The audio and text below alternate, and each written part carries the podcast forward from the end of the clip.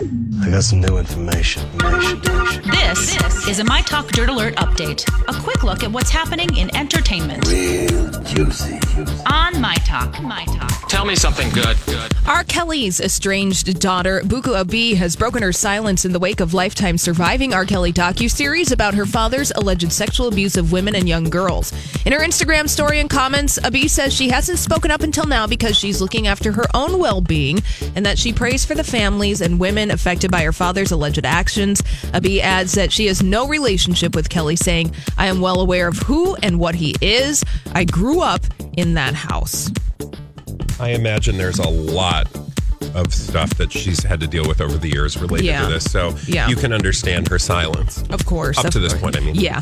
Uh, according to legal docs, police in Michigan are conducting an investigation into the theft of Aretha, Aretha Franklin's assets before she died. Law enforcement sources tell TMZ uh, a criminal probe involves someone inappropriately using her funds. A report was filed last June, but it's unclear exactly how much money's gone missing.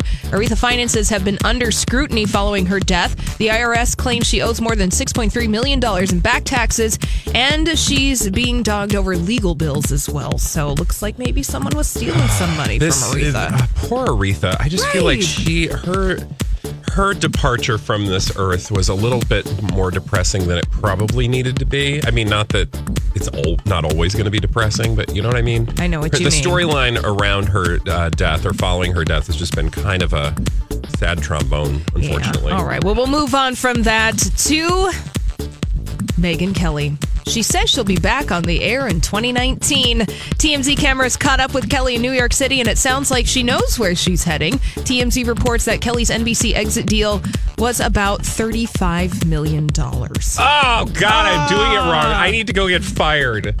No, you don't. Stay right here, please. Wait. No. Who do I got? What do I got to do? Swear? You want me to swear? No, I'll do it no. for 35 million. No.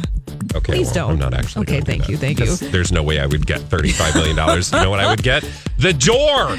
Slammed. Bye. Bye. Uh, finally, someone is uh, slamming the door behind them, and that would be CBS's hit show Criminal Minds. It's ending after season 15.